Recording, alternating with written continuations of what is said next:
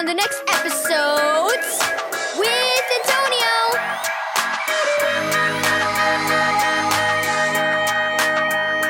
Thank you, Keys for Kids Ministries, for this daily devotional. Bought Back. Read Ephesians 1 verse 3 through 8 and 1 Peter 1 verse 18 through 19.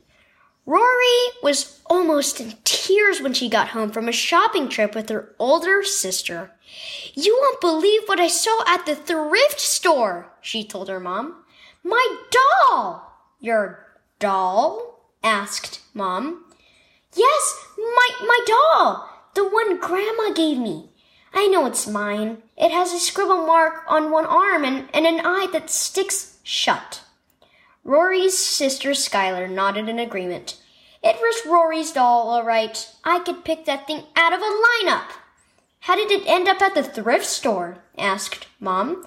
"I haven't donated anything lately." Rory shrugged. "I don't know. I think I took it to Scarlett's house not too long ago. Or was it Frida's house?" Rory threw up her hands. "I can't remember, but I must have left it somewhere and it accidentally got donated." "Well, let me call the store and explain the situation," said Mom. She got out her cell phone and made the call. "I'm sorry, Rory," she said a few minutes later, "but the clerk told me they aren't allowed to give back items once they're for sale in the store." Rory burst into tears. "But it's my doll!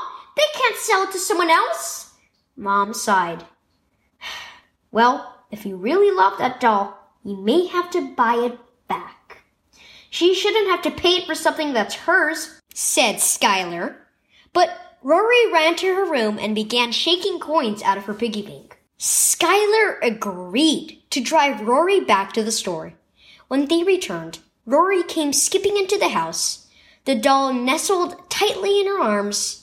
Mom sighed with relief. "You redeemed her," she said, smiling. "I what?" asked Rory. "Redeemed her. Bought her back. You did for your doll what Jesus did for us," Mom explained. "He made us for himself, but when Adam and Eve sinned, it put them and all the people who came after them under Satan's power. So Jesus paid the price to redeem us."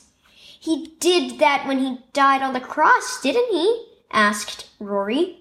Mom nodded. "He bought us back with his own blood. When we trust in him, our sins are forgiven and we become God's children. Jesus shed his blood to redeem you." Key verse. In Jesus, we have redemption through his blood, the forgiveness of sins. Ephesians 1 verse 7.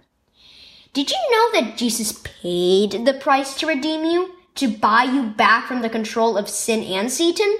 Because Jesus shed his blood for you, you can become God's child and have eternal life with him. Have you accepted his gift of salvation, or does Satan still own you? If you haven't trusted Jesus as your Savior, do it today. Then you'll belong to him.